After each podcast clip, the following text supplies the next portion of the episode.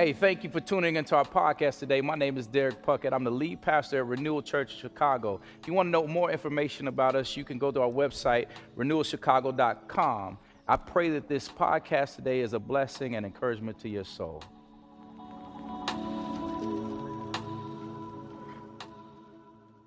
So, we're going to be in the Sermon on the Mount. and We've been preaching through this sermon and the theme for the series has been Christian living in an everyday world. So we've been trying to figure out when Jesus calls people as disciples, what does it mean to be a disciple of Jesus? What does it mean to live in the everyday world where everything around you may be counter uh, cultural or, or not the same as uh, Jesus? It can be the opposite of what he's saying. So, what does it mean to truly live that out in the world that's different? So, if you got a Bible, go ahead and meet me in Matthew chapter 5. Matthew chapter 5. We're going to be in verses 33 through 37. Y'all been enjoying this series? All right, Matthew chapter 5, verses 33 through 37. Once you got it, go ahead and stand on your feet as we read and honor the word of God together.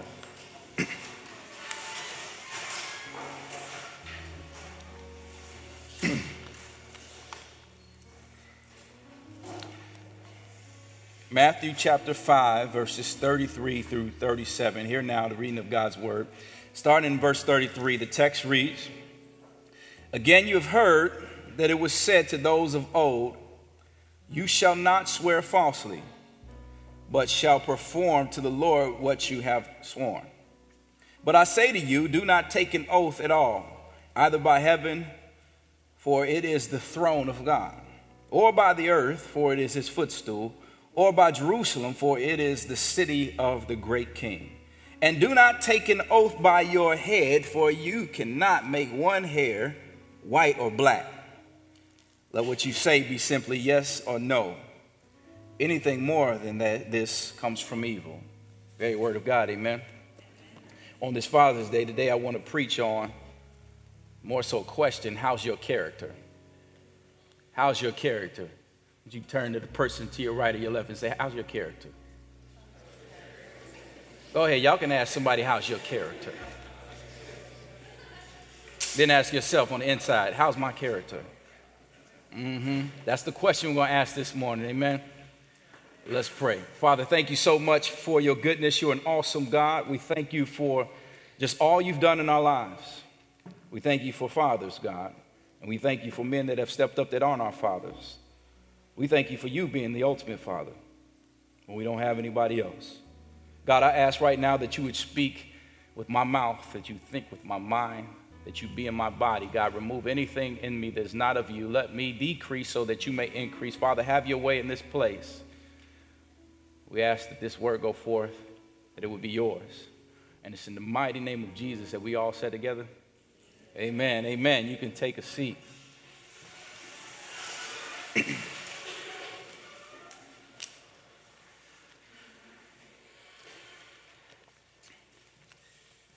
Well, how many of you all have ever done a trust fall before? Y'all never, you, you never done a trust fall before? You know what I'm talking about, where somebody puts their arms out like this and they somebody's behind them. They're supposed to catch them. You know, you fall back and they catch them. Y'all know what I'm talking about, trust falls? Some of y'all don't. Okay, Tim, come on up here, man. I want you to eh, bring, give it up for Tim. He's to come up here. He's to show y'all what this looks like. Come on up here, Mr. Cool Tim. Now, Tim is coming up here, y'all, and he's gonna trust me to catch him. You trust me, brother? No. Oh, man. Oh, man. So he's gotta trust me to catch him. He's gonna put his arms like this, and, and he's just gonna fall backwards. I, we got insurance, brother, I promise, all right? You, I'm gonna catch you, all right? You ready? Put your arms out. Ready. All right, one, two, three, go. Oh, that's a trust fall, boy. Give it up for Tim.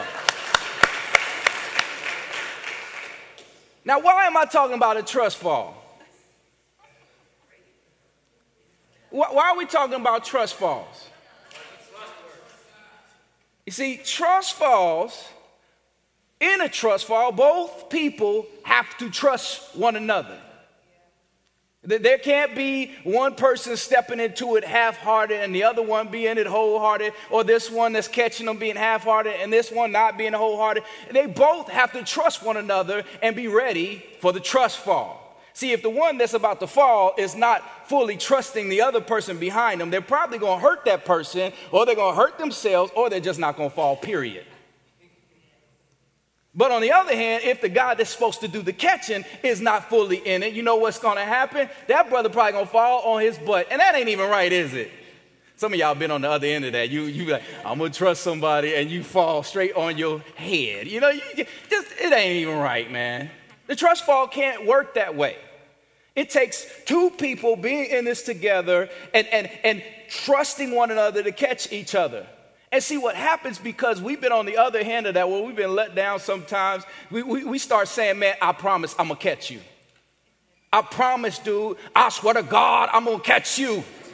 I swear to God, I'm gonna see. We get all animated when we swear to God, like that makes it a little bit more powerful or something. I swear to God, I swear to God.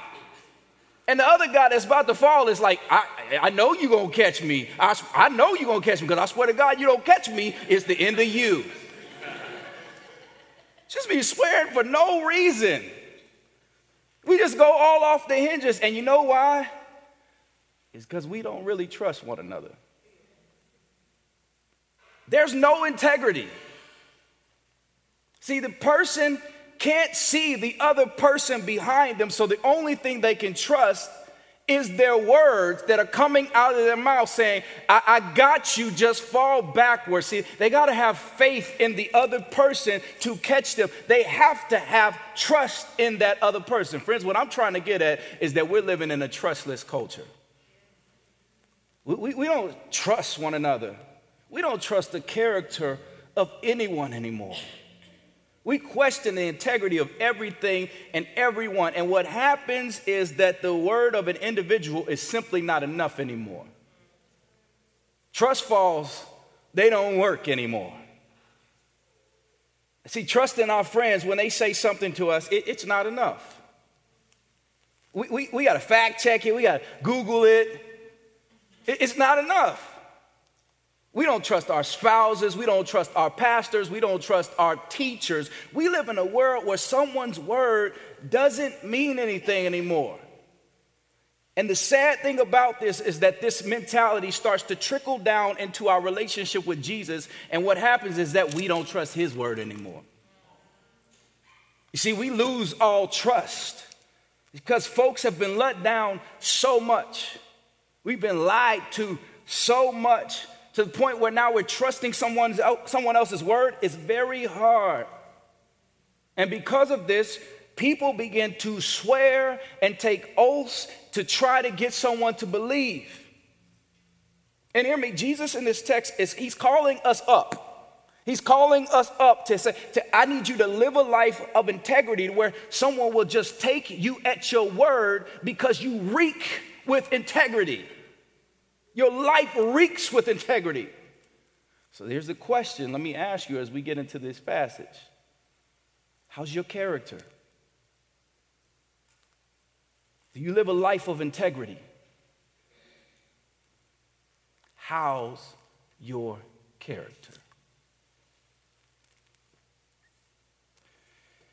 In this passage today, Jesus is, is keeping with the same string of thought or reasoning where he's talking about or he's taking this, this truth that people have used throughout ages and they refer to it as absolute. And, and what he's doing is he's taking that truth and he's clarifying it or he's bringing the true understanding to what God actually meant out of it. Now, again, I've said this to you before in weeks past that Jesus is not, he's not changing the law. He's not trying to intensify it. He, he's not trying to bring a new meaning to it. No, he's just bringing us back to what God actually wanted it to mean in the first place. He's, in, in another sense, making it plain for us.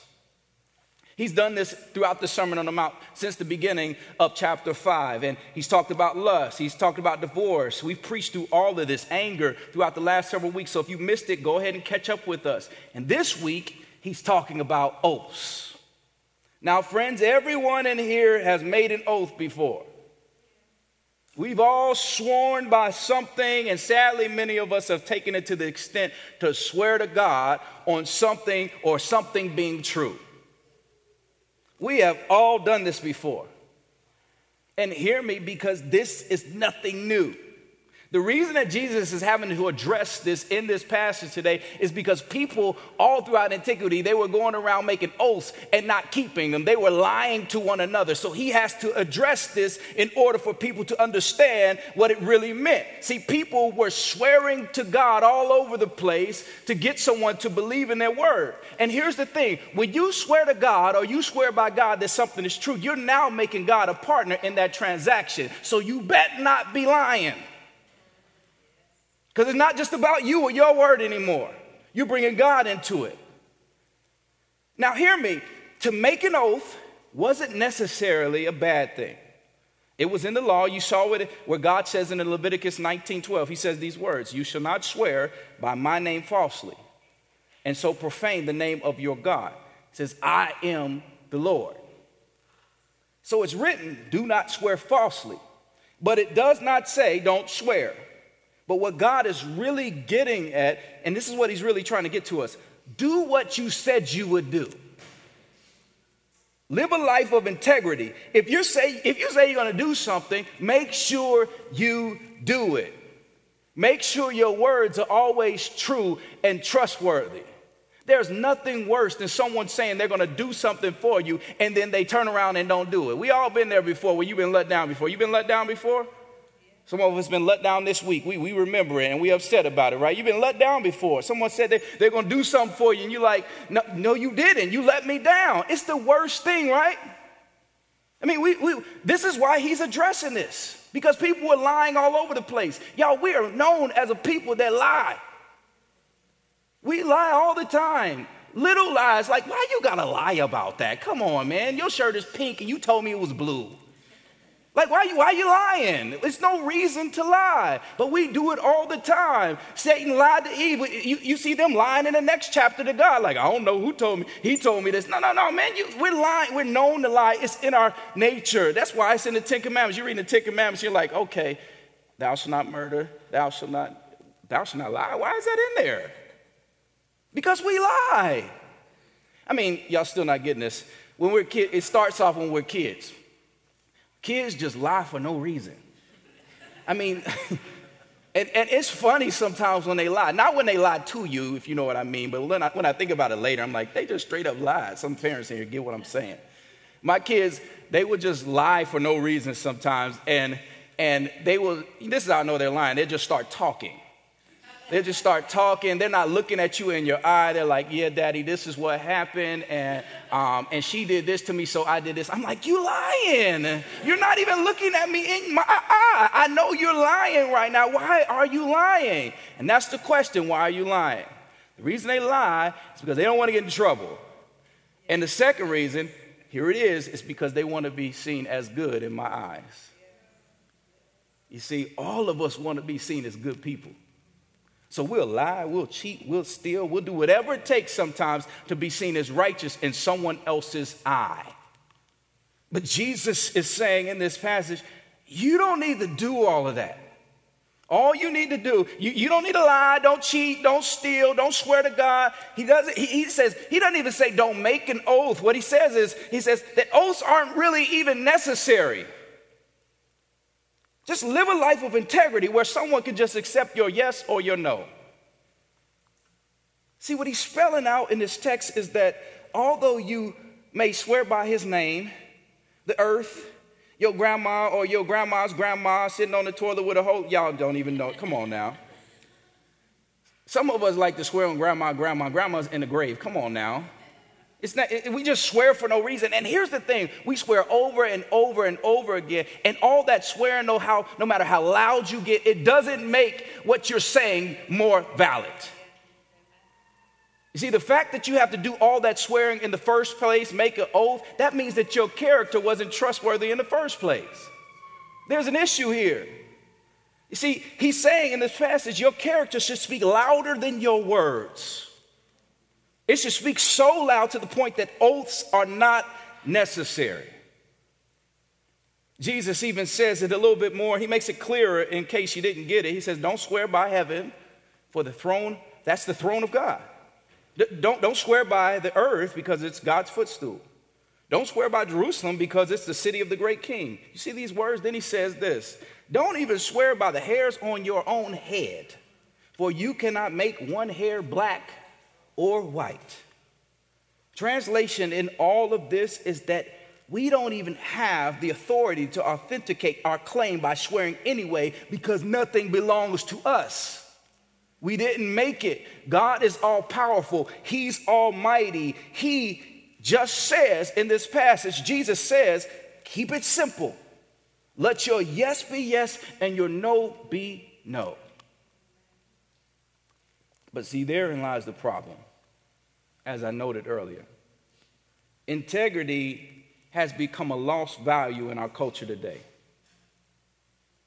I mean, it's Father's Day, and I would love to say that all fathers have been perfect, but many fathers have let their children down. Many of us in this room come from fatherless homes. There's more fatherless homes than ever before. Two out of five men, and this is increasing, will grow up in a fatherless home. This one broke my heart. 80% of the men that are in prison come from a fatherless home. Where's our integrity? Moms, they fail their children too. Friends fail each other. Bosses have wronged employees. Integrity has become lost. Where's our character? I mean, is there any wonder why we all have trust issues today? Then, what happens as a result is that we are living in one of the most non committal cultures ever less and less people are valuing or even wanting to get married.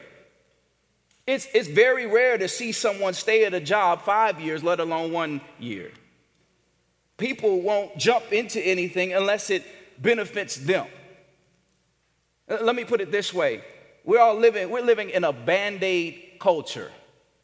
We've all had band aids before. Band aids, they stay on your skin until they don't stick anymore. See, we live like band aids. We just aren't staying sticky anymore. We appear to be sticky, family, when it starts out. We're excited to jump into something. We're all about it, but as soon as something doesn't go our way or we feel like something is wrong, the stickiness wears off and we abandon ship and jump out of it.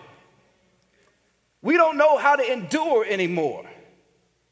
We're a generation, family, that wants the privilege without the responsibility. We want the things of God, but not God. We want the benefits of church membership, the community, the friends, but not the spiritual authority of a pastor or the giving of our time, talent, and our treasure. We want all the perks, but we don't want what comes with it.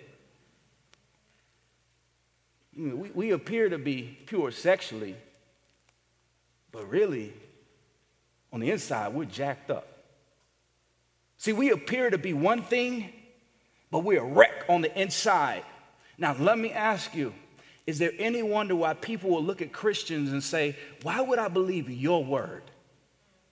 Matter of fact, why would I believe in the word of God when you're supposed to be exemplifying Jesus in the scripture? Why, why would I believe that when your character looks the way it is? Where's our integrity? See, Jesus is saying people should be able to trust you or who you are by looking at your life. Your words are just an overflow of your life. So if a person is a person of integrity, then people will take you at your word. Now, hear me, this doesn't mean go around and put on a show pretend, perform to be something you're not. Don't, don't try to be a Pharisee, be legalistic, and put all these rules in order because none of us are perfect other than Jesus. Jesus is the only one that was ultimate and had the ultimate character. But the passage here, it should make us question how's our character? Can people trust my life? Can they, can they take me at my word? How's my integrity? Let me ask you, you ever met somebody that, you know, where it didn't matter what they said, you just, you just trusted them? I mean, you, you watched them for a while, you, you've been around them for a while, so much that you just, without thought, you just trusted them. See, it's quiet in here. I mean, think about it. Because we've all been there, but it's hard to think about that person. You know why? Because we've been let down so much. People fail people. We let each other down all the time. So it's hard to think about that person we just trusted right off the bat. Something, some person, a person that we all trust right off the back, you know who it is? It's our parents. We all trust our parents right out the womb because that's all we got. We start out trusting our parents. I mean, watching my kids and the way they relate to me, it's, it's almost as if daddy can do no wrong. Y'all, guess this week I had them running suicides in the basement. I had them running suicides in the basement, all because they want to play basketball like daddy. They like ribs and pizza because mommy and daddy like it. It's like we could do nothing wrong. See, we all are there at that place sometimes with our parents. We're learning from them, we're getting everything we can from them. So we trust them right off the back because we don't know how to do anything unless they tell us to do it. So we trust them, that is, until they fail us. Because here's the thing parents, we all will fail our children. See, one of the worst things that parents can do to their kids is act like they have no flaws. Kids need to know that their parents aren't God. They need to know that we're not fully dependent on ourselves, but instead we need the help of someone else. They need to know that. See, family, what I'm trying to get at is that all of us will fail one another. If we haven't one day, we will do it. And I got to say this because we put too high of expectations on each other. This happens in marriages, this happens in friendships, happens in relationships, it happens in work. We expect more from people than we should, or we put this high moral standard on people like they are never supposed to fail or let someone else down. I mean, hear me. If, if, this is you and you, you always put a high standard on people, it's not necessarily just believing the best, but you're like, they're going to be the greatest ever. You're always going to be let down. You always walk, walk around sad, you're going to walk around lonely because people, family, hear me, including myself, we're sinful, which means that we're going to mess up. We're going to let each other down. We're not going to hit the mark, that high standard that you have set for everyone else in your life, probably but yourself. We'll always let each other down. We're not perfect. I mean, this is why marriages sometimes fall apart. We, we, walk into marriage and we just expected him or her to get me. You know, he, he just got me. He understands what I'm thinking. No, he don't. She knows what I need. No, she doesn't. We just think that we, we just have this high expectation. In reality, it, it's not true. It doesn't work. Y'all, he's different. She's different. He's sinful. She's sinful. And they're trying to come together to form a union, be one. Y'all, that math don't work. It's not supposed to work. In reality, marriage is messy and it's hard. The two coming together, that should not work. The only way it works, hear me, is if they're both dependent fully on God who designed the covenant of marriage. He's the designer. You can work as hard as you want, but you're still gonna feel unfulfilled in a marriage because if you're not dependent on God, it's not gonna work. Friendships fall apart because we expect the most from each other. They let me down. Well, I'm not gonna talk to her anymore. Nope, I'm good. And here's the reality when you're able to work through those challenges, when you're able to work through the differences, you know what happens to the relationship? It ends up stronger. It ends up stronger. See, my, my point in this family is that we hold others to this Jesus like character standard, and our relationships always fail because of it. Let me say that again. We hold other people to this Jesus like Jesus like character standard, and our relationships always fail because of it. You know why? Because we ain't Jesus. We're not Jesus. We're not perfect. If, if, if we were, then he wouldn't have to come down. We're not that. Now, hear me. I'm not saying to walk out these doors and just start expecting the worst of people either. That's not what I'm saying. But we have to level our expectations around people being sinful and messy, which means that all of us have the ability to let each other down. We all have flaws in our character. None of us are living lives of the utmost integrity without flaws. So, the question I know that's probably lingering in your minds is well, how do I live a life of integrity, Pastor D, if I'm always going to have flaws? How do I do that? There's a simple answer follow Jesus. Follow Jesus. Let him build or repair your character. Hear me clearly. You can't build your own character. Only God can build character. Here, here's why I say this. Don't tune me out. Here's why I say this. We can work as hard as we want. We can make it through trials. We can survive in this life, but to what end? I mean, what, what, what, what's your tombstone going to read? He was a hard worker. He made a whole lot of money. He was such a nice person. Oh my gosh, he was great. And I mean, that's cool. What, what else? I mean, our, our life's family, hear me, should point to someone much bigger than us. It should give someone else hope. People should be able to watch the believer and simply say, There's something different about him or her, and I want it. True character to which Jesus is calling us to in this text is only attained when we place our eyes on him. See, Jesus in this passage is saying that true character is more than just talking. It's more than just talking. Y'all, I, I, don't get character mixed up with talent either. Don't get it mixed up with talent. We, we mess this up all the time, especially those of us that lead other people. See, we could we put people, sometimes we can put people that are talented in positions where their character is not ready for it. And they mess it up. I, I've done this myself. We all mess this up. Hear me, character is not a gift. Talent is a gift. Character is a choice. Talent produces temporary impact, but character produces lasting impact. Big difference.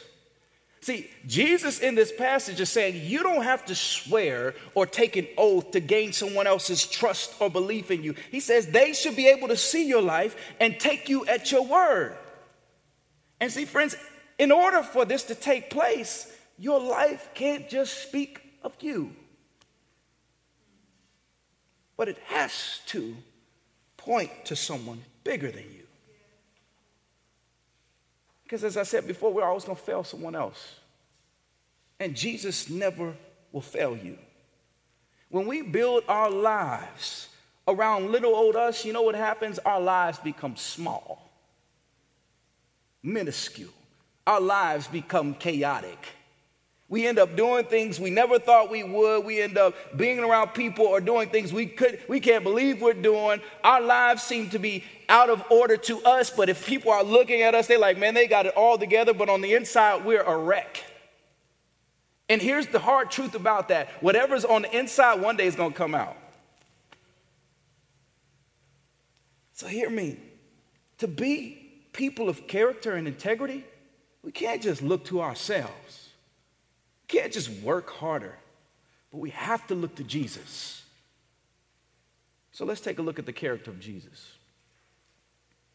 Hear me, out of necessity, Jesus being 100% man and 100% God, all at the same time. It's this big term we call the hypostatic union. It means he's 100% man and 100% God all at the same time. He humbly comes down and he lives a perfect life without sin in front of many people. Jesus, being God, had the power to overcome sin and death and defeat it, which is why he sent down to this earth. See, God sees us in the midst of our sin, in the midst of our mess, could have wiped us out, but through his love, he sends his son down here to live amongst us us, lived the same life we did, modeled it in front of us, meaning that he went through the same sufferings that we went through, meaning he went through the same trials that we went through, the same tribulations. He went through all of that, the same temp- temptations without sin. Jesus came down here, lived the life in front of us. Y'all, I don't know about you, but there's something about my Savior being able to live the same life I did without sin. See, that's someone that I can trust in, that's someone that I can believe in, that's someone that I can have my faith in because he not only came down, but he knows what I'm going through. He knows what it's like to leave, lose a friend. He, he knows what it's like to have a hard day at work. He knows what it's like to be angry. He knows me. You see, but Jesus doesn't stop at just knowing us. No, no, he doesn't stop there. He goes and he starts making his road to the cross. But wait, wait, wait, wait. Don't let me get to the cross too soon.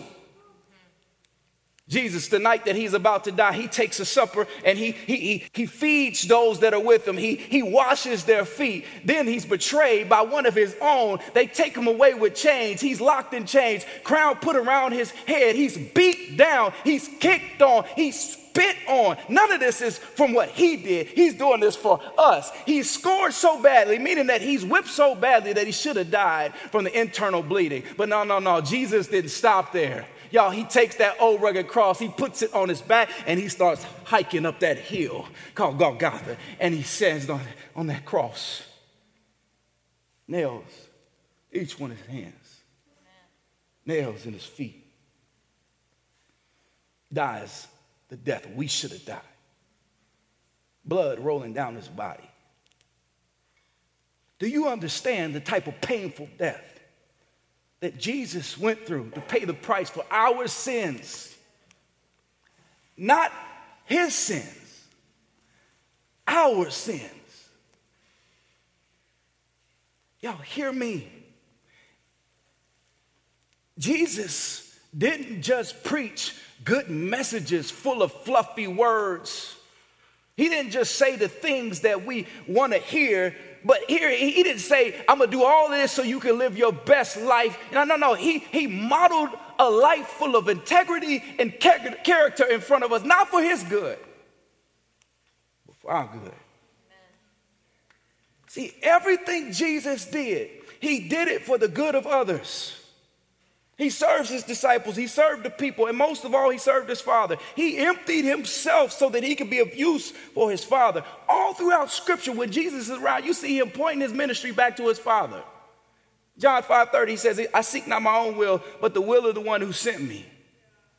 He's always pointing back to the Father. He's God in the flesh. He could take it all, but he humbles himself. See, but there's a problem with us. See, we, we tend to get so caught up in always thinking about what others think about me. Well, what do I get out of it? What, what do I look like?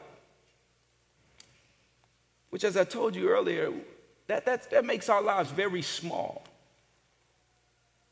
We got to let our lives point people to someone bigger, someone better than us.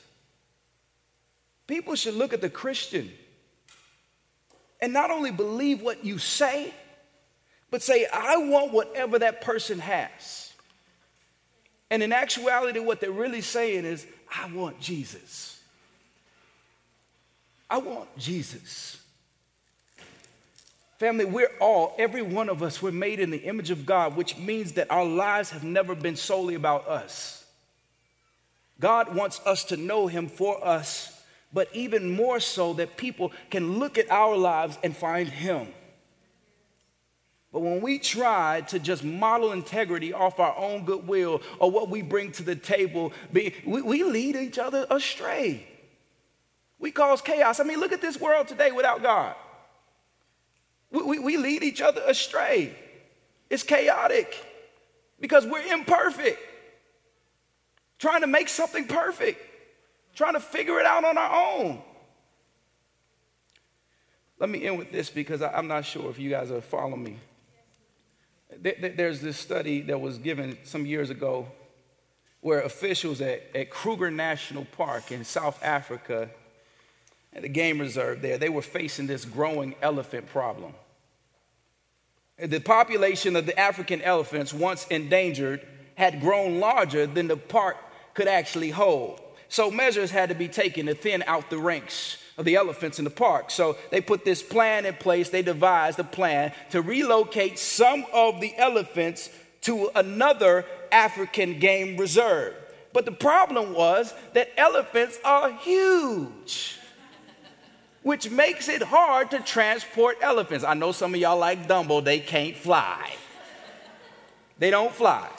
So what they do is they, divide, they, they, they design this, this harness where they would be airlifted by a helicopter out of the game reserve and taken to another game reserve. But there was a problem with the harness because the harness could only hold certain elephants. It could only hold the little juvenile adult or, or male elephants and the adult female elephants. But it couldn't carry those big old African bull male elephants. It, it wasn't strong enough to carry them. So they said, okay, well, look, we'll make a quick decision. And what they did is they said, well, we'll take some of those young juveniles juvenile male elephants, and then we'll take the adult female elephants and we'll take them out of here. And see, they thought the problem was solved. They got to the reserve, they thought it was solved, they, they thinned out the ranks, they thought everything was, was taken care of. But sometime later, there was a strange problem that occurred now on this new African reserve.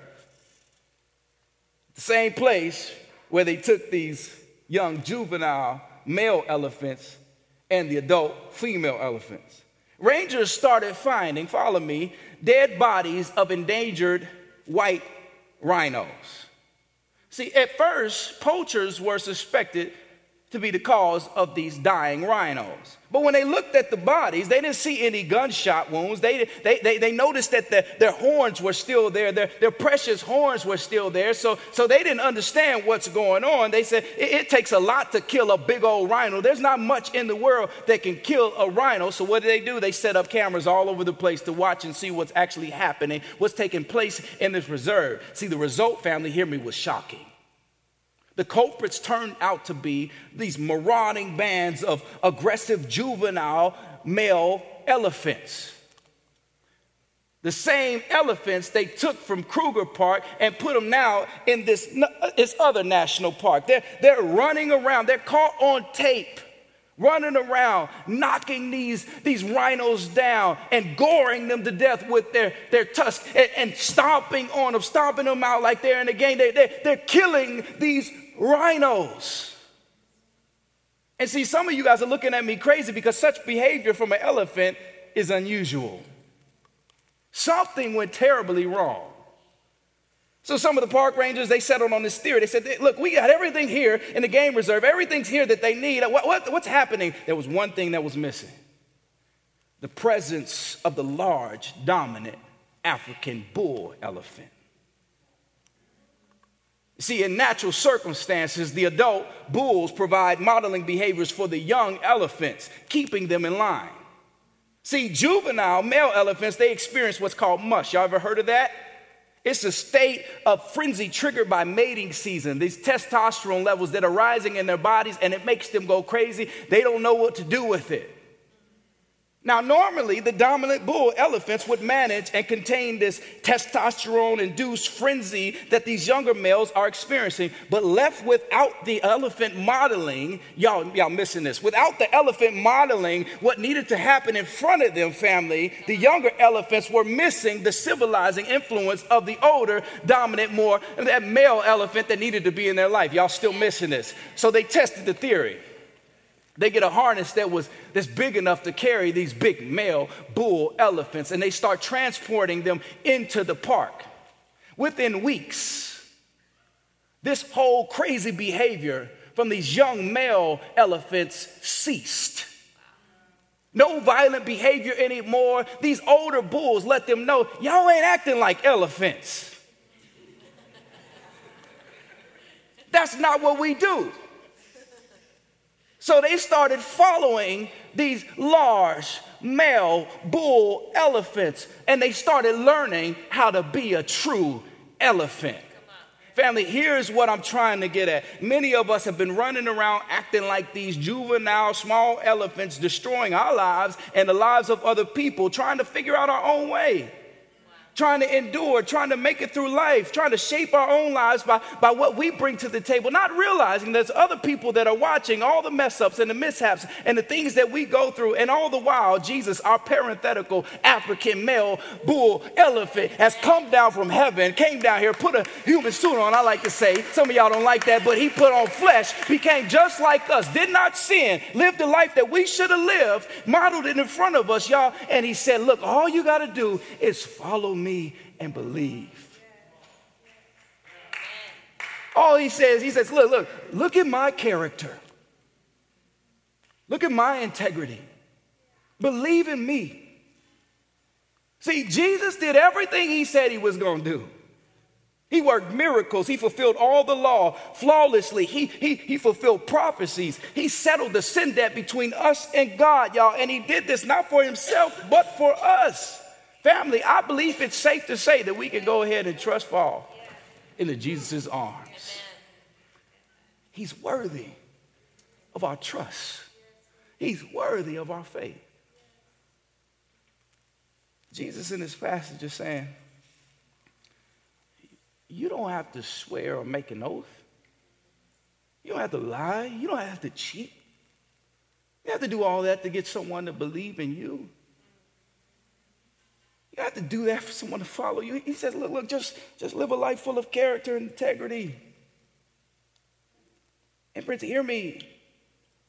The only way to do so is to truly believe and follow Jesus, the only one that lived a life of true character and integrity. He says, I got you. Follow me.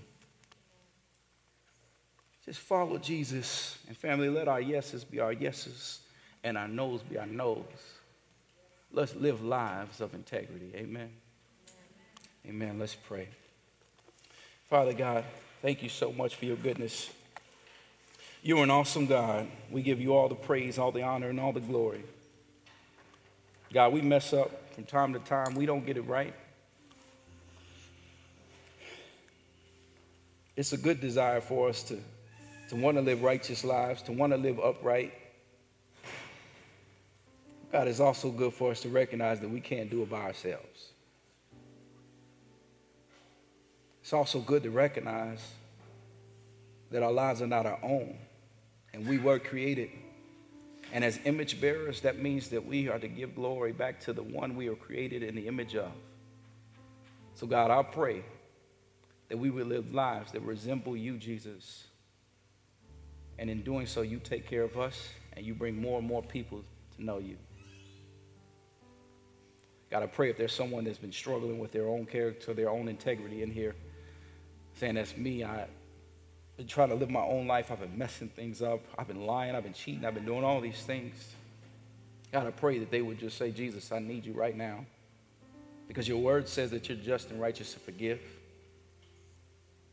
We come to you, God, there's grace, there's forgiveness, there's love that covers all our sins. So, God, I pray that we call out to you because we all need you. God, I pray as we get ready for communion right now that we would never forget what you did for us. You modeled a true life of character and integrity, but then you took our death on the cross. And God, we celebrate through taking communion this morning, remembering what you did for us. God, you're good. We give you all the glory and all the honor. We pray all these things in the matchless and mighty name of Jesus. It's in your name we pray. Amen. Thanks again for listening to our podcast today. I pray again that it was a blessing and encouragement to your soul. And I hope to see you at one of our services at 10 a.m. Take care. God bless you.